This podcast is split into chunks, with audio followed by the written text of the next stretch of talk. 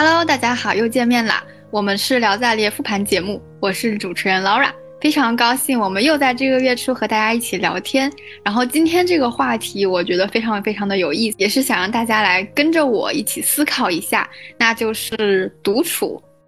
请问你上一次独处是什么时候？你独处了多久呢？这个问题我也要问一下大家。我感觉这个问题我必须第一个跳出来说，因为我好像一直在独处，反正都是一个人在生活，但我很享受独处，就很喜欢自己一个人。上一次跟一家聊天叫我出去玩的时候，我还说哎呀，我好像最近还是更喜欢自己一个人。所以一科现在是一个人在住吗？嗯。哦，那你独处一般都干嘛？哪方面呀？就是吃喝玩乐呗。就是上次我记得应该是什么节，端午节的时候，我约一科出去玩，我说我们一起去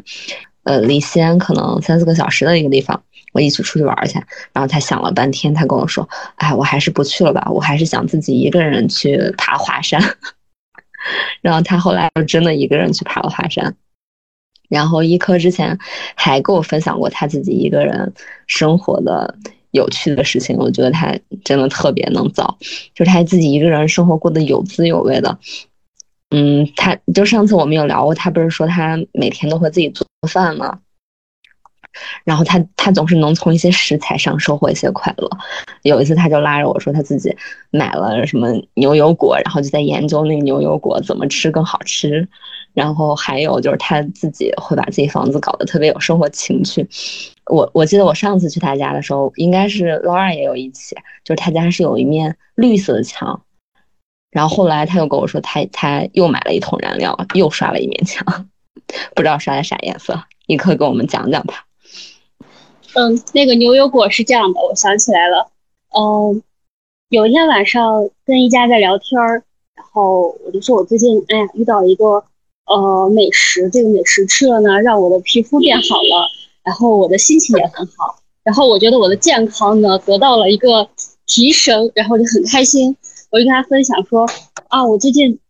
吃了一个牛油果，说我发现了一个新的吃法，就是呢把那个蜂蜜可颂中间切一半，然后呢要做成滑蛋加牛油果的形式。所以那个滑蛋呢一定要用就是低温，然后加一点点牛奶，然后把它炒得厚厚的，然后少加一点蛋黄，然后炒完的时候呢把牛油果呢要捣碎，然后加一点黑胡椒，然后加进去做早餐吃。哦，好像当时是这么说的吧。就超好吃，朋友们，非常好吃，超有幸福感。然后那个墙是我们家有一面墙绿色，有一面墙是红色，维持了2年多了。然后我觉得很枯燥，我已经看腻了，然后我最近就把它们换成了偏黄的颜色，统一了一个色调，把茶几和电视柜给卖掉了，买了一个比较大的木质的画架，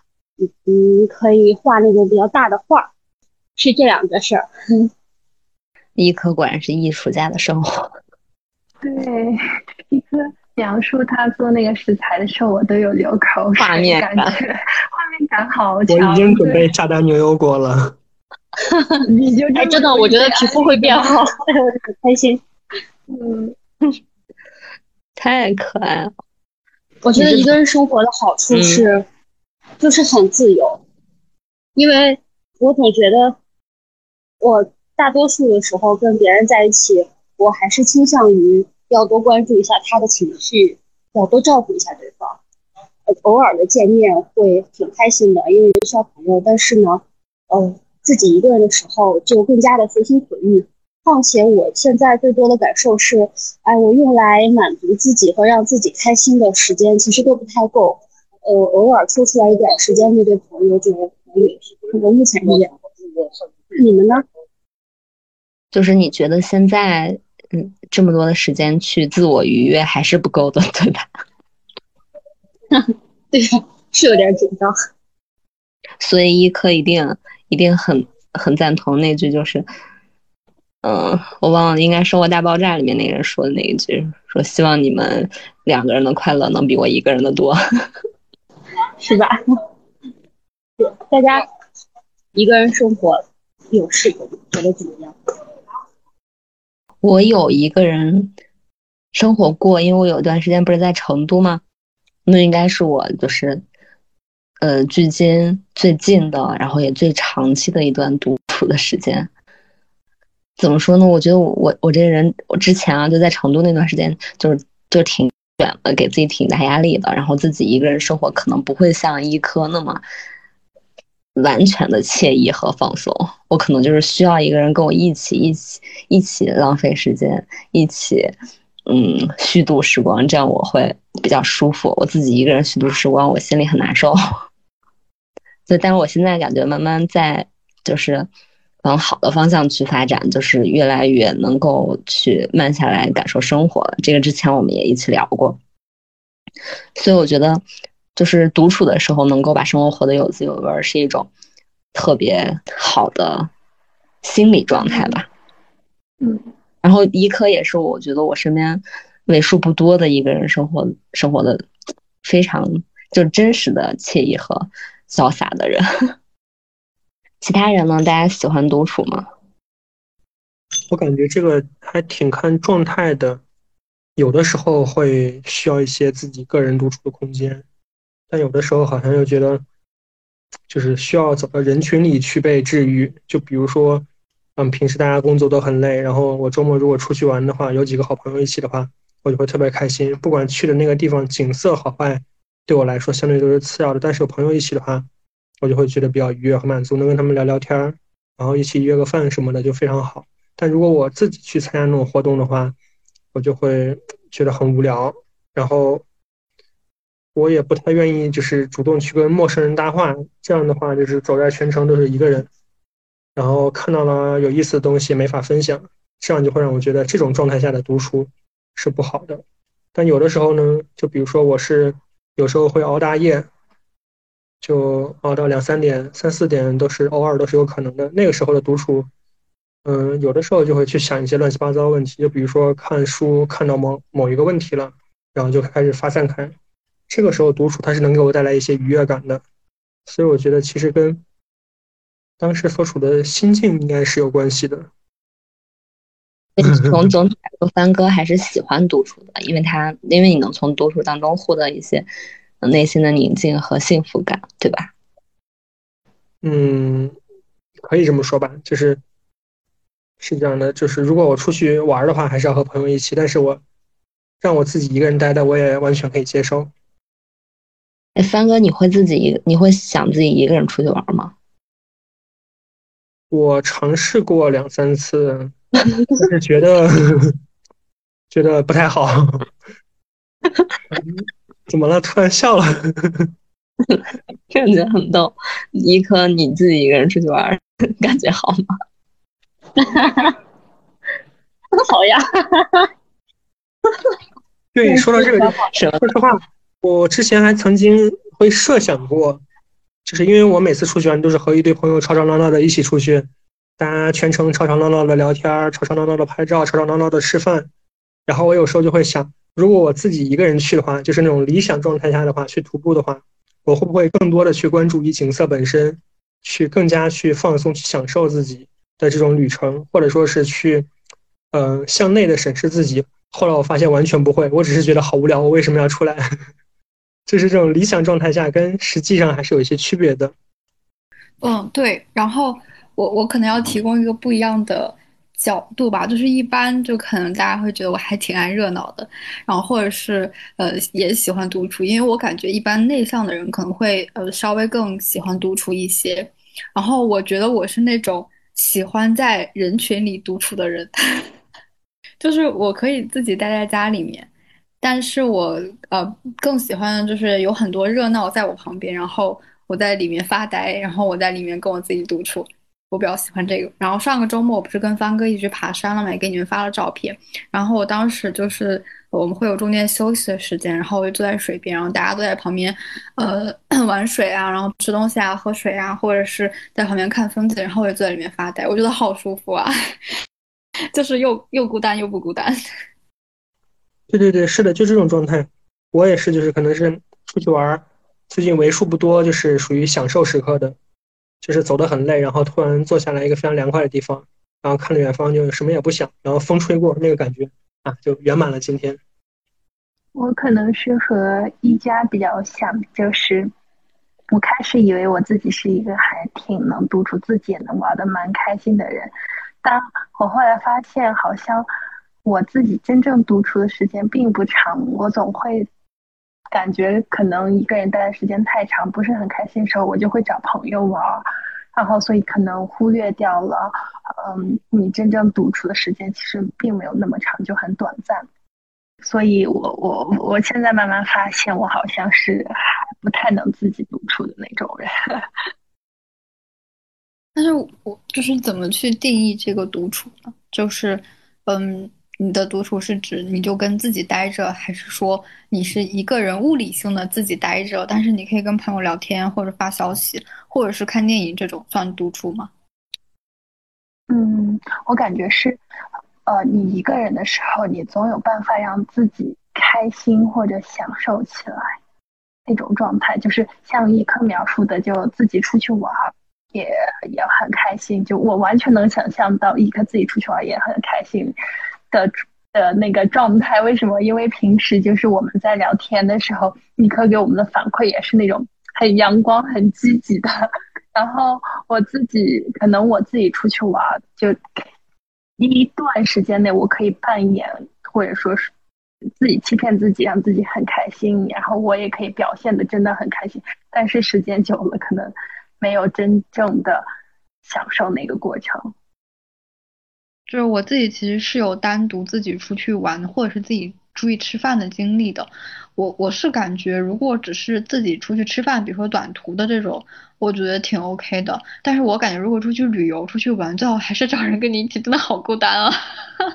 就是不是那种独处式的孤单，就是你在路上你看到什么都没有人可以跟你分享的那种孤单，就觉得还是旅游的话我可能还是会倾向于找朋友一起。就我之前不是自己出门玩就是出国飞什么的，然后都是自己一个人，就那种感觉就是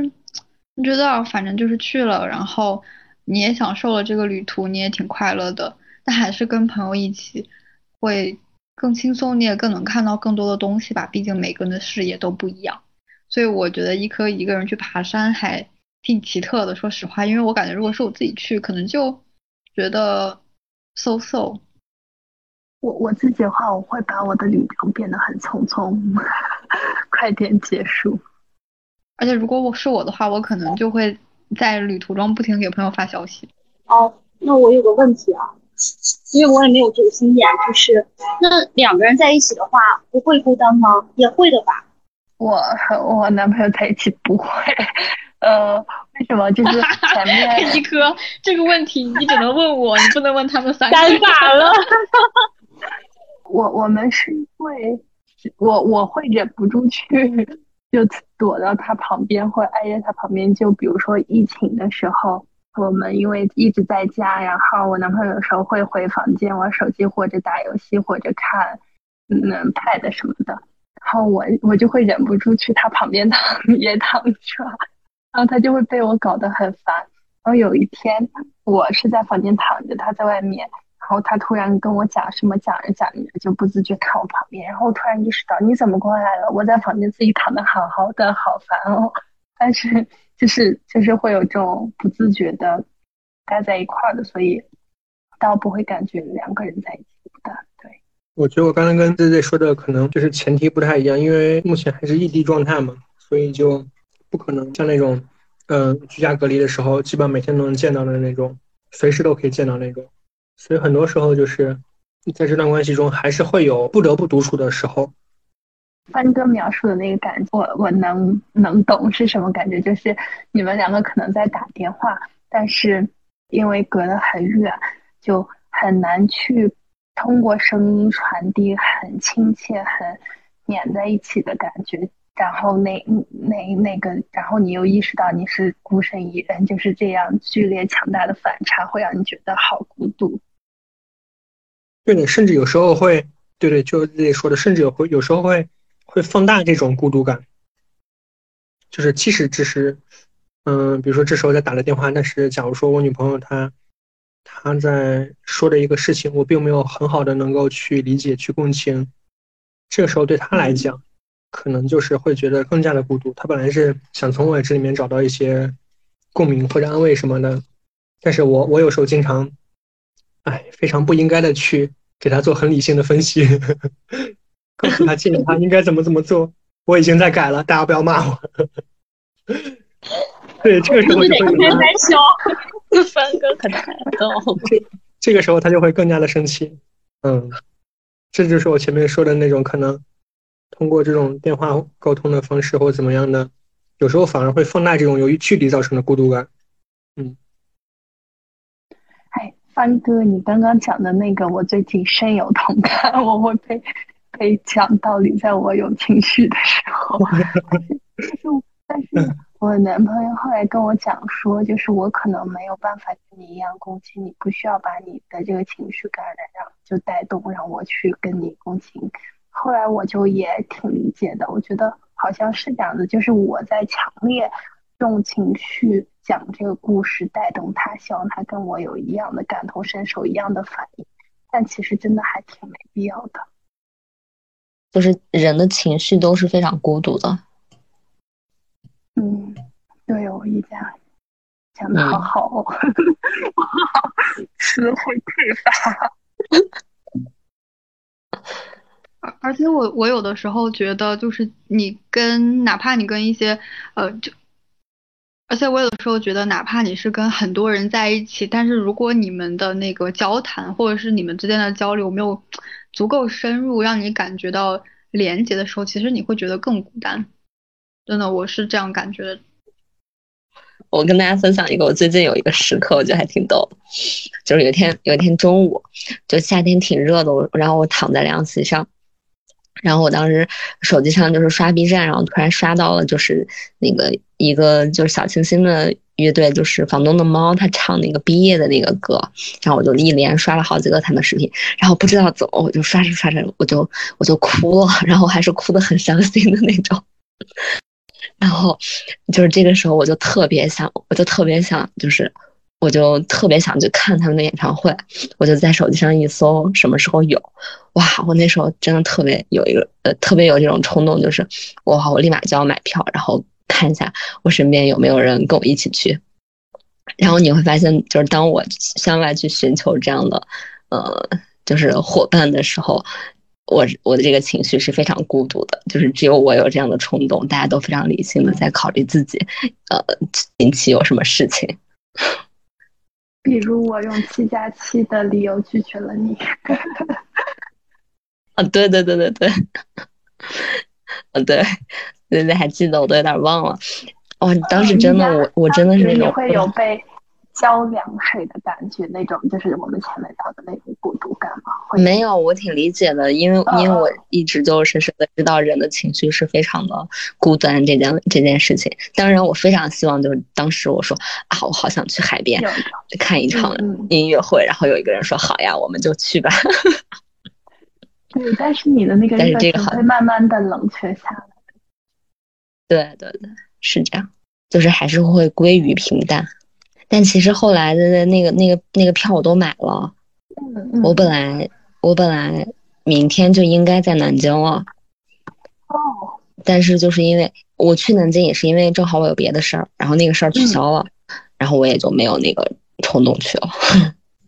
天哪，是这周的事情啊！对，我之前真的是那种我有什么想法我就立马就去做，就是自己直接就买票走人。哇，特别好！我好像是要先想一想，安排一下的。这么感觉我还挺他们那个计划型的。对，因为我的情绪很容易上头。对，在那个瞬间我就觉得哇塞，啊，就是好想看，行了，立马就想去。警惕冲动消费。所以你是有过一个人看演唱会的经历吗？我没有一个人看演唱会，但我一个人旅行过很多次。当我年轻的时候，你现在也很年轻啊。一次比较印象深刻的就是我大四的时候，我一个人去了就是广西阳朔，然后我找了一个那种青旅，哇，我真的我觉得玩的贼开心，然后攀岩，然后滑翔伞，所以我感觉一科还年轻。就是现在让我出去玩的话，我一个人其实是不太愿意的，就跟刚刚大家讲的一样，就是我肯定会找一个，就找我对象也好，或者我对象如果实在是公务缠身走不开的话，我就会让我妈跟我一起去。我也是发现我自己这是随着逐渐变老，然后越来越离不开朋友，我觉得这还是个挺好的事情。就是我最近这2年越来越认识到朋友的重要性，我也认清我自己是一个离不开朋友的人，就有时候经常感慨啊，好爱大家呀，就是那种，我觉得还挺好的。好像就是一家刚说他大四，他之前就用他的话说他还年轻的时候，或者会一个人出去旅游或什么的。我好像一直都是那种比较处于就是喜欢是有安全感的那种，就是如果一件事情它不确定的东西很多，我一般就属于不会尝试去做的。现在好像还一直是这样子，没有太大的改变。我都在发愁我的新疆之旅究竟哪一年才能实现，就是找不到那个一拍即合，然后大家就说好我们就去吧。对，大家的束缚限制也越来越多。 对，然后其实你的这种你从客观的情况上去思考每个人他的反馈都是非常能够理解的。对，但是还是会感慨，就真的就是那个情绪真的是你自己感受特别深刻，但是确实是非常孤独的，别人是没有办法理解的。对，我觉得那种一时上头那种情绪能找到共鸣的话是非常美好非常奢侈的一件事情。对对对，所以会不会是可以这样理解，就是大家可能年纪越大之后就会越诉诸于去在情感中寻求这种安全感和依靠，因为对于外界的一些事情都已经见过了，或者说已经没有太多的新鲜感。我最近有一个感受是，就有点像一家说的，年纪大了会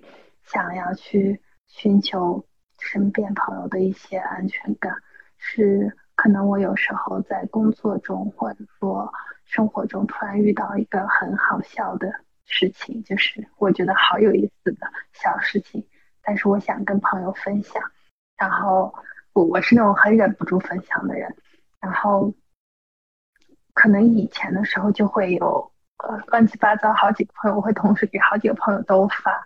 但是现在我好像只会给关系好的一个群里发这样的消息，就其他朋友都怎么讲不好意思去打扰或者说之类的，就可能我讲了我觉得比较好笑的事情，他们的反馈让我觉得好像他们没有 get 到我的点，或者说他们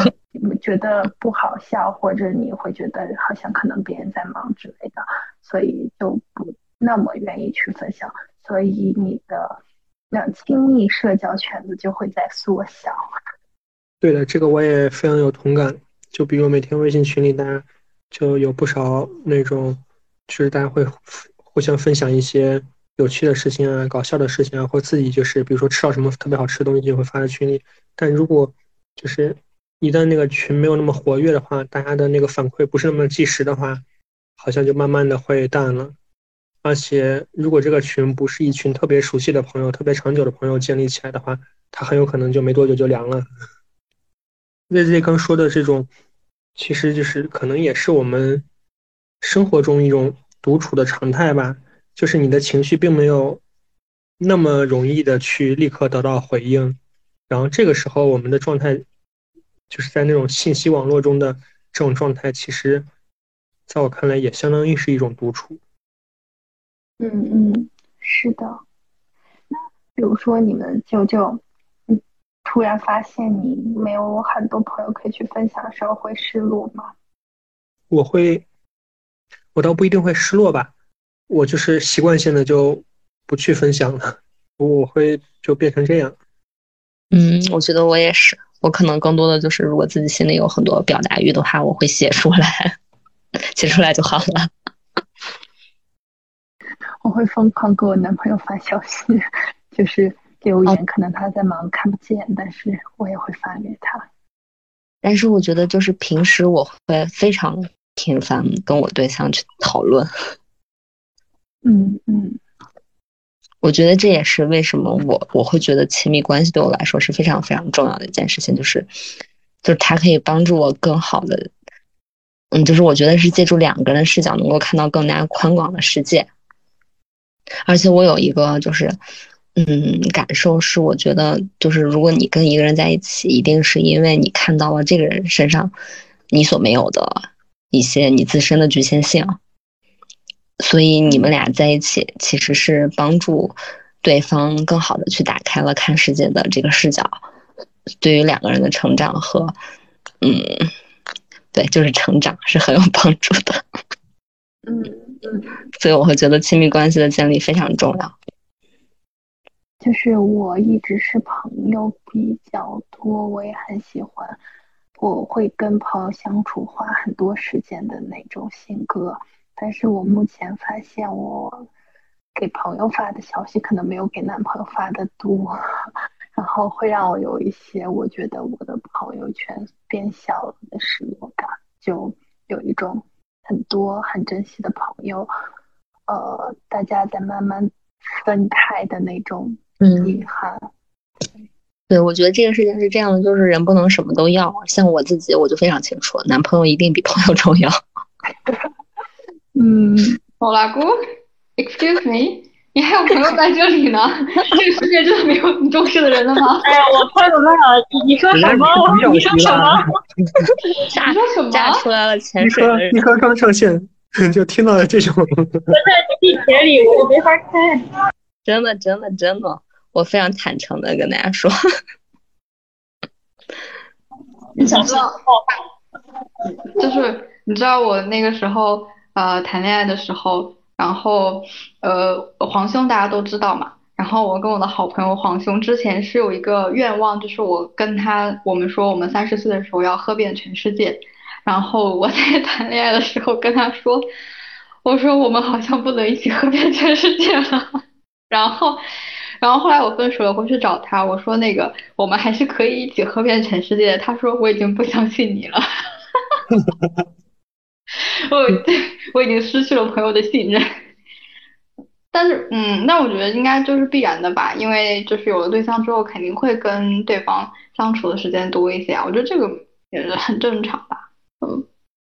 对，因为我理解在亲密关系中你找到的或者选择的这个人，他一定是跟你就是这个对话的交集更多的一个人，就是像ZZ刚说的，他可能跟这个朋友会聊这些，跟那个朋友会聊那些，但你跟这个人其实你们对话的交集会更多，会更宽广。所以我会从这个角度上觉得这个人的就是重要程度是高于其他人的。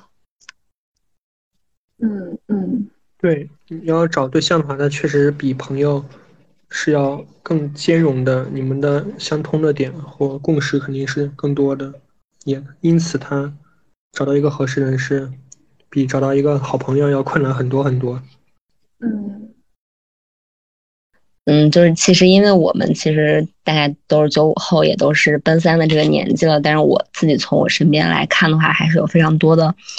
年轻人他是不愿意谈恋爱的，然后对这件事情的主动性非常弱。然后就是我拿我身边的一个例子，上周我在跟我一个同事聊天，他跟我就是一班大，然后他对这件事情很就是他可能不知道怎么去入手，然后他自己也会觉得他会自己给自己提标签，说我是一个非常社恐的人，我去接触陌生人我会非常的难受，意思就是他没有办法表现出真正的自己，所以他更喜欢自己一个人待着。那他可能只是一个个例，大家身边应该也会有这样的人，所以我觉得这算是一个现在年轻人现象级的一个事情，大家是怎么去理解这样一个现象的？我觉得是蛮常见的现象。就是因为我前一阵也有一个朋友跟宜家里描述那个朋友状态一样，他有找到我，就说可能觉得大家奔三嘛，然后所以找几年，然后问你旁边有没有合适的可以给他介绍对象，但他自己又是一个很内向的，对，然后他妈妈有介绍相亲对象，可是他就不知道出去要聊天聊什么，然后想要跟你沟通可以聊些什么内容这样子。所以我觉得好像是当下年轻人蛮常见的一个状态。我其实感觉我身边还有的朋友其实对这个事儿挺焦虑的，就是一直觉得自己就非常想谈恋爱，然后想结婚，然后想找一个人稳定下来。我其实反而觉得想要跟自己独处的人会更能够看到自己，就是我是感觉如果很着急的去找对象的话，会有一种就是觉得自己不够满足，然后想要在另外一个人身上找到满足这样的一个概念。但是我是觉得你自己如果都不能让自己满足的话，另外一个人永远没有办法让你满足的，就是你不能期望在另外一个人身上找到你自己，或者是找到你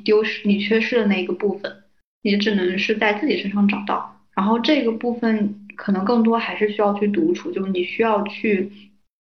从自己身上，从自己的经历里，然后从自己看的书，走的路，遇过的人里面去提炼这样的一个部分，然后等到终于有一天你觉得我好了，然后我可以去碰到另外一个人的时候，我觉得就会碰到。所以我其实不是特别理解非常焦虑的人。对，此处点名道姓，如果你在听的话然后我是反而觉得就是想要一个人待一段时间，这个就是待一段时间我觉得也分主动和被动吧，就是如果你是主动想要去待一段时间，想要给自己一些时间去思考，我其实比较赞同这样的想法。然后如果是比较被动的，就是比如说我就是很社恐啊，或者是就是因为融入不进去，或者是因为碰不到而被动去选择独处的话，我其实觉得某种程度上自己可能还是会比较受折磨，比较 suffer。 对，所以我觉得这个看个人的状态吧，就像我跟一科可能就会相对比较更主动选择独处一点。对，所以我觉得如果自己能玩挺开心的，我觉得没有什么不好，是一件很好的事情。但是我同时其实也可以理解，就是现在有很多年轻人，年轻人我们已经老了嘛，就是现在有很多人其实不愿意谈恋爱，就会觉得一个人更好。我觉得这个也挺好。就是我觉得情感需求这个事情，可能就是有的人会很强，有的人会相对弱一些。但是就是不论在什么样的状态下，就大家还是追求每天生活的开心和幸福嘛。就是我觉得，只要你当下的状态能让你感受到开心和幸福，其实就已经是比较好的状态了。就 Laura 刚说的，我是比较赞同的，就是不能为了去解决自己的一个问题而去找另外一个人。对。一家，我有个好奇的问题想问你，就是你如果看电影或者看书或者听歌，你会自己不情不自禁难过到哭起来，或者说就是很容易被那个场景带动哭起来吗？我刚不就给你们分享了对，是的，对，我也是。其实我觉得可能很搞笑片子，如果有一个片段是很打动人的，我也能被带动起来。然后有一次我在看电影，然后看到自己感动，然后哭得稀里哗啦，我就想说啊，真苦了。我也非常有这种场景。对，就是我觉得如果是你独处自己很开心的话，就是一件很幸福的事情。然后如果两个人在一块儿，你也能感觉到很舒服很自如的话，也是比较好的相处状态。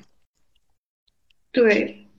而且这个因人而异吧。我觉得就是有的人他能够从其他人身上得到更多的能量，他就是会更喜欢外出跟朋友待在一起。像我的话，其实我如果我真的连续很长时间都跟人待在一起，我回家是一定要一个人待着的，就是我必须一个人待着，然后一句话都不讲，就这种。就是我觉得是自己给自己充电的一个模式，它没有就是好与坏，或者是就是带上那种情感色彩的去看。我单纯只是觉得这样的话我会更能够休息好，或者更有能量，但有的人他就会更喜欢外出。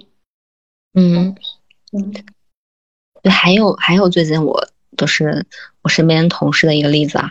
就是他跟他女朋友，他说我跟我女朋友已经半年多没有见了，因为他女朋友在上海，然后他说已经半年多没有见了，然后可能是因为工作的关系，就是会发生一些调动，然后说啊，那这样挺好的，你们俩又可以在一起了。然后他当下就给我来了一句：“每天在一起我很烦的。”就是已经半年没见了，他自己还直接脱口而出的还是这一句，就是每天在一起还是很烦的。所以我觉得这个事情也蛮有意思的，就是两个人相处，就即便觉得对方可能是想要一辈子生活的人，但是还是需要一些个人的空间。ZZ，你觉得吗？我觉得是需要个人空间的，但是还是有一种平衡在吧，就是互相尊重有一定的空间。我是那种我完全接受自己的生活和对方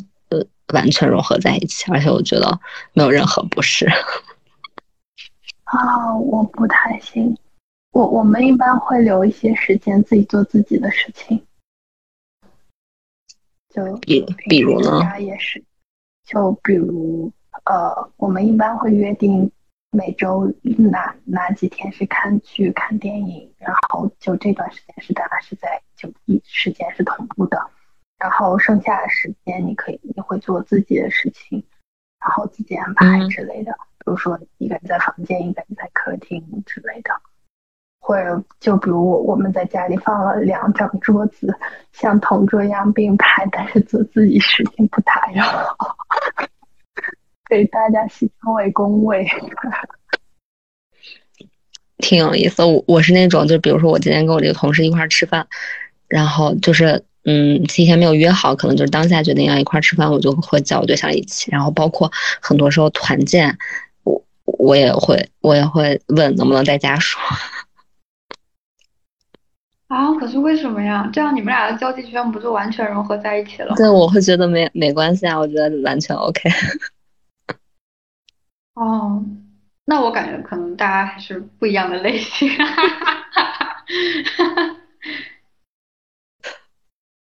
对，我是这样。我会希望有和朋友一起聚的时间，就单独。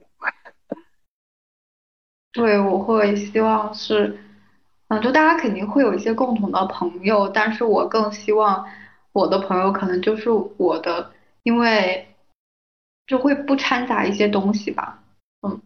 就如果大家的朋友，就朋友都变成大家的朋友，我觉得就没有什么意思了。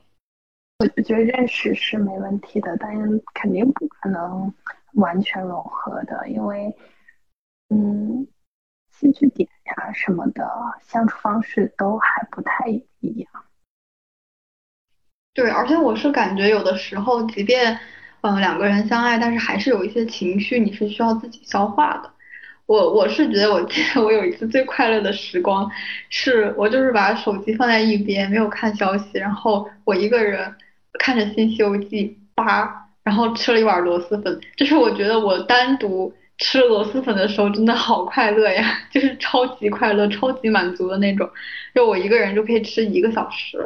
就我一个人可以吃一大碗，然后吃1个小时，就很快乐很享受。就是那1个小时谁打扰我真的就会就是很暴躁那种，就超级快乐。然后吃完饭我才看的消息，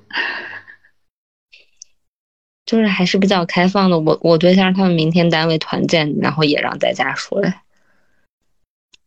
我完全不能理解在工作场合带家属的，完全不能理解。就是自己去团建没意思呀，就是只是跟同事一起团建没意思呀，所以大家都让把家属带上。而且这确实是周六周天就是牺牲员工自己休息的时间去搞团建，你说谁会心里愿意？哦，你们是周六周天团建，我们是周内团建。可是我真的很不喜欢，就是把职业上或者工作上的跟另一半捆绑在一起，我感觉可能是大家的那个安全距离不一样。我觉得那个倒不牵扯到职业，就如果周末占用我私人时间去团建这种事情，我觉得带家属是非常必要的，因为太无聊了。对，要不然就会觉得是浪费时间。对。哇，就这样的话，大家不就是见过你的家属之类的吗？我觉得没关系的，都挺好的呀。除非你是过段时间要换个不一样的，就是除非频繁化。不要再给我立家属人设了好吗？我很专一的，很纯情的。没有没有，我只是单纯的觉得不会很奇怪嘛，就是那种次元壁破了的感觉。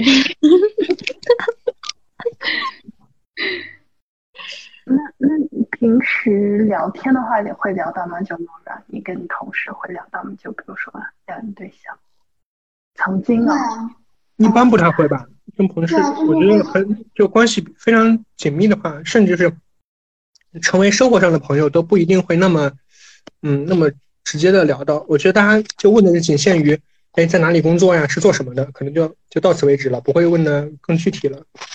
那帆哥你是不知道女生啊。哦，这个确实好吧。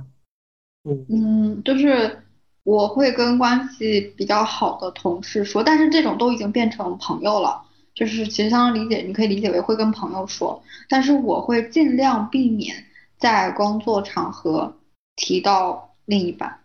就是我会尽量避免，因为我觉得会很不专业，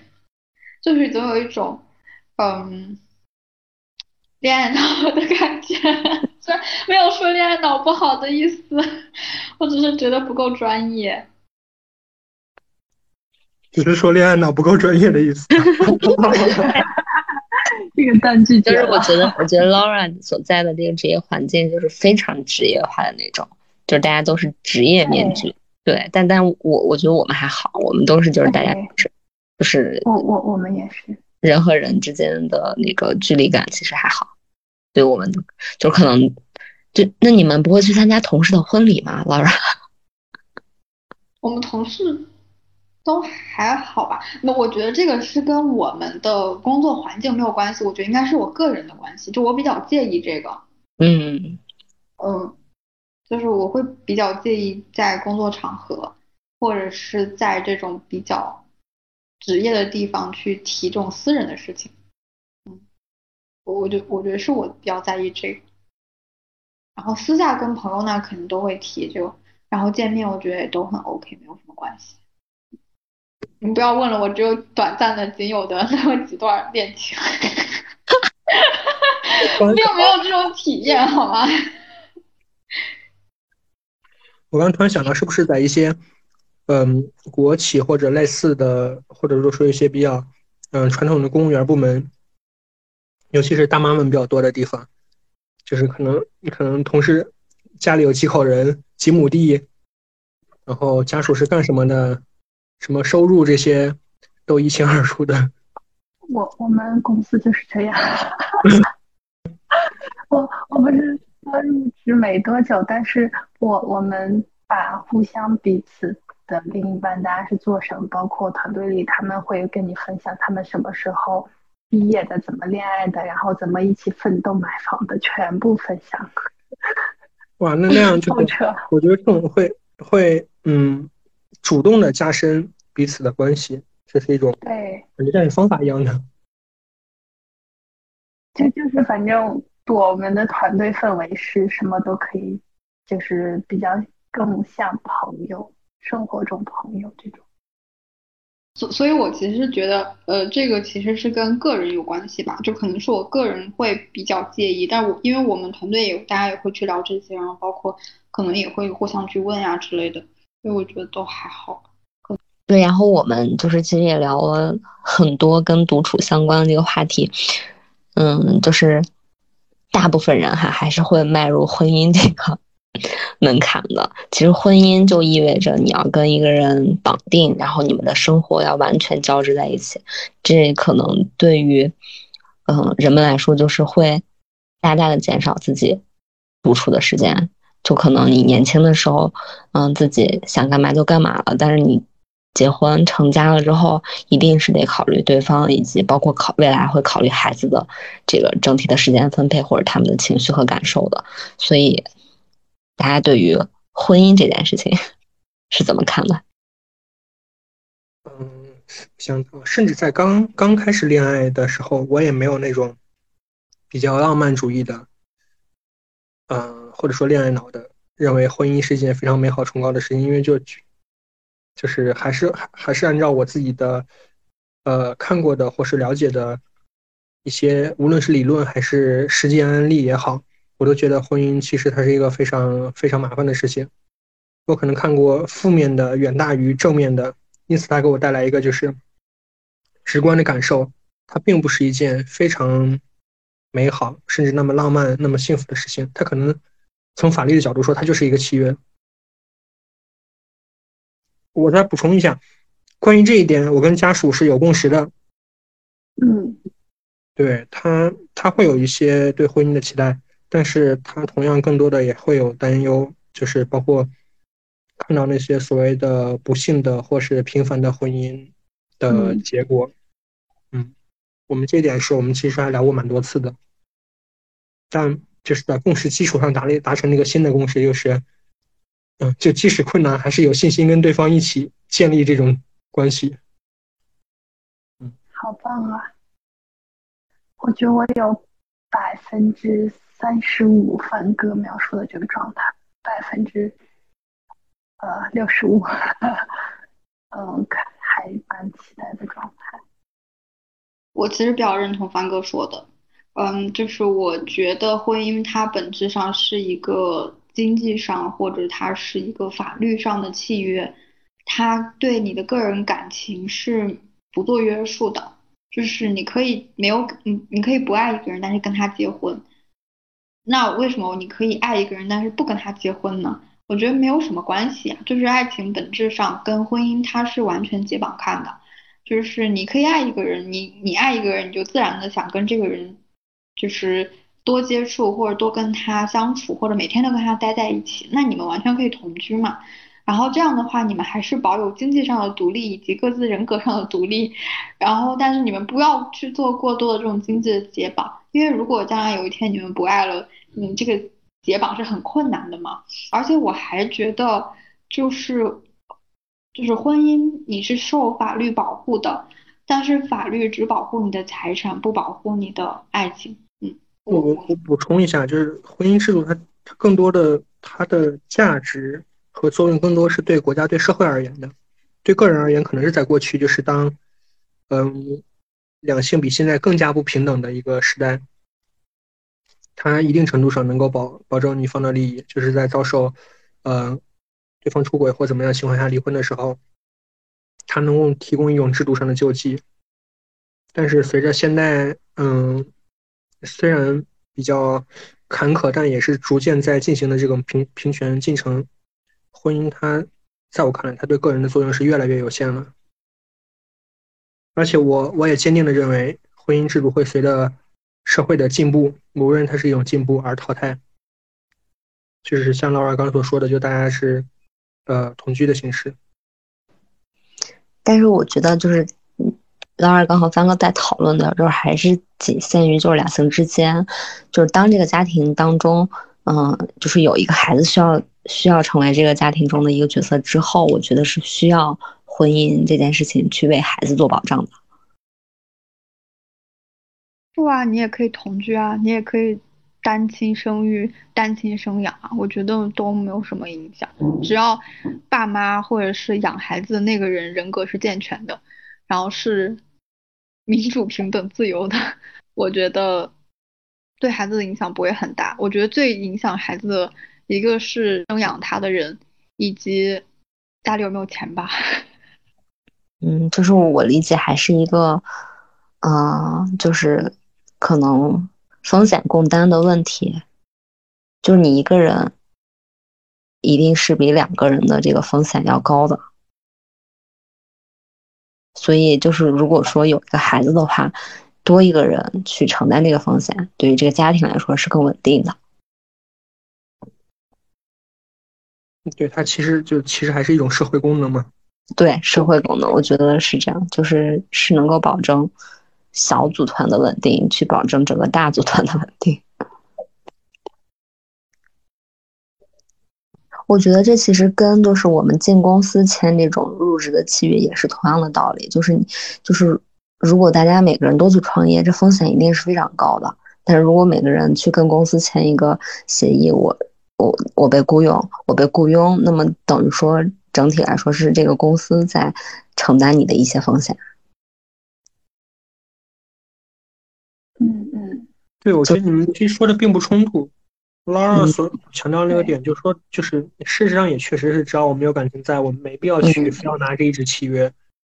但对，就是还是说到回到社会制度上来说，就是还拿创业者来打比方，当社会福利制度不足以来承担你创业失败的这个风险的时候，你其实还是需要那一纸跟单位的契约的。就同样的，就是如果这个对，如果就是我可能做一个假设，就是如果我们的国家就是同样也是福利制度或其他制度能够保障，就即使我不结婚，然后我的孩子也能够得到平等的教育权，或者说他没有各方面的阻碍或什么的，那其实也是比较 OK 的。但好像就是各项的制度配套，包括福利体系，包括社会的这个认知程度都没有跟上，那其实他现在婚姻就是一个非常必要的东西，尤其是考虑到如果生小朋友的话。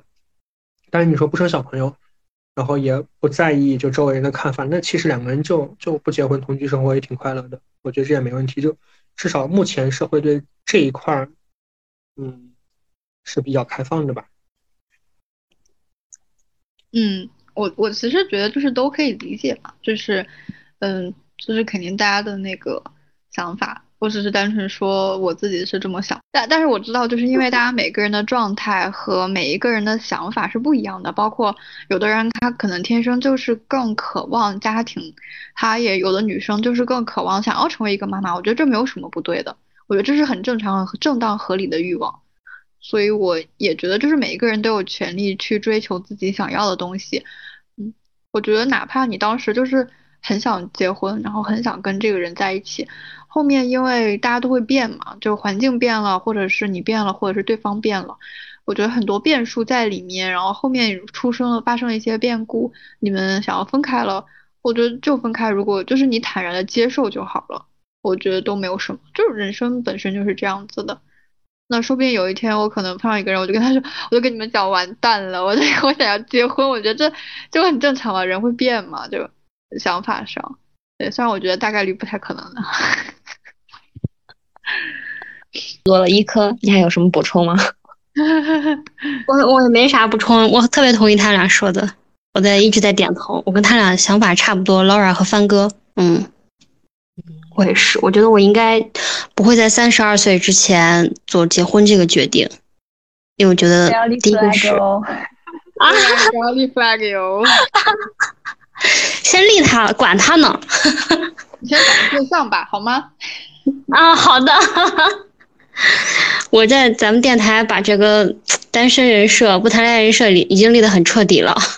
不仅我立，大家都在给我立，没办法的。我还是觉得，主要是我还对整个对自己觉得，我可能还得再成长。我觉得我不是一个特别成熟的人，我没有勇气面对婚姻那么多问题，我觉得我也处理不好，以后再说吧。我先做自己吧，我是这样想的。然后我希望如果可以的话，我一辈子都很有钱，都不要去受这样的苦。就我希望我可以永远都做年轻时候的我自己。我觉得人生是这样的，就是你做不到比自己相信的东西更出格的事情，就是超不出自己的相信。所以我其实觉得成年人反而其实是没有很多时间独处的，我是这样觉得，就是因为你会被很多琐事，被很多不得已而为之的事情包裹吧。就之前不是有一个笑话嘛，就是说那个40岁的中年男人，每次下班回家最开心的事情是要在车里单独坐10分钟，只有这10分钟是自己的。别说40岁了，我现在也差不多有这种感受。就是我主要就是可能是每天大概是12点到1点钟左右这个时间，就有时候熬夜刷刷手机什么的，我觉得只有这个时间是属于我的。但是帆哥就是，你会不会觉得其实有的时候玩手机或者怎么样，它不是一个高质量的独处？对，是的，我就是有时候也会把这种就你刚说那句话类似于这种吧，就会把它记在手机上。就是可能玩游戏啊，就感觉这种长时间的游戏并不能带来满足感或者愉悦感。后来我发现我会把这段时间就用来干我喜欢的事情。开始是可能就是为了强制给自己找一些时间，就是来填补我所谓就是努力开辟出的这独处的空间和时间。但后来我就决定我只做我喜欢的事情，就比如说我吃碗泡面，或者我吃点好吃的我自己喜欢的零食，我就是这段时间有时候会大半夜的吃零食，但是我吃的也不多，我会觉得非常的开心，非常的舒服啊，那个时候就是特别快乐的。或者是我去看书，最近在看那个那不勒斯4部曲啊，我好喜欢。就每天晚上熬夜看也觉得很棒。对，就我觉得这种是值得我去把我宝贵的独处时间拿来去奉献的事情。我能充分从我独处的时间中获得乐趣，这也是我可能会比较享受这段独处时间的原因。那所以大家觉得高质量的独处是什么样？应该是什么样的呀？有产出的吧？就是你能感觉到快乐。我觉得就是内心的宁静和幸福，然后这个东西就是自己内心是非常充盈的，是不需要去向外界去获得这个关注和认可的。对，就是我不需要用手机去联系很多人，然后比较自由自在，但也没有浪费时间，做了自己喜欢的事情。我觉得独处的话就是思考，然后享受你和自己在一起的每一个瞬间，就是简而言之就是我们节目的宗旨，爱自己就完事儿了。那么以上就是我们今天的节目啦。今天我们聊了很多关于独处，关于婚恋，那么如果你有共鸣，然后你有想跟我们讨论的事情，欢迎在评论区给我们留言，我们看到的话都会回复的。也希望听我们节目的每一个你都可以重新开始享受独处的时光，开始给自己留出一些和自己对话，爱自己的一些分秒。那么我们下期再见啦，大家拜拜，拜拜，拜拜，祝大家独处愉快。